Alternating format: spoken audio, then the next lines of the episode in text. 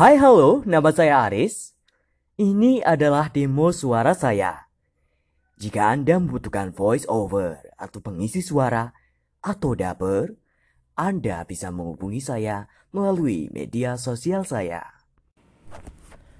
Komisi Pemilihan Umum Kabupaten Poso, Sulawesi Tengah menggelar pemilihan ulang pada Sabtu 12 Desember 2015 menyusul temuan pelanggaran pada saat 9 Desember lalu. Sebanyak 549 pemilih di TPS 3 di salah satu kelurahan di Kecamatan Poso, Kota Utara memilih ulang. Panitia pengawas pemilu Kabupaten Poso mengatakan, pemilihan ulang diputuskan setelah ada pelanggaran oleh salah satu seorang pemilih yang menerima lebih dari satu suara. Dalam pemilihan ulang penyelenggaraan juga mengganti ketua dan seluruh anggota KPPS.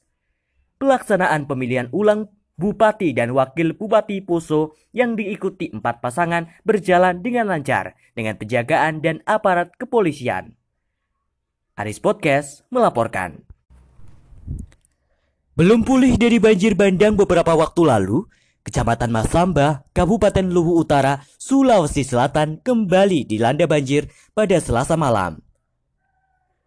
Banjir susulan terjadi karena hujan deras mengguyur bagian hulu Kecamatan Masamba sejak Selasa siang, yang membuat Sungai Masamba meluap dan merendam pemukiman warga di Kelurahan Bone Tua, Kelurahan Bone, Desa Baloli dengan ketinggian banjir bervariasi antara 50 hingga 80 cm.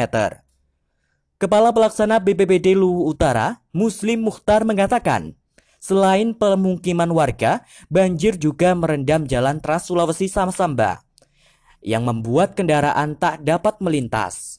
Muslim mengatakan di sejumlah titik pemukiman warga terendam hingga 1 meter, yang membuat warga mengungsi ke tempat yang lebih aman.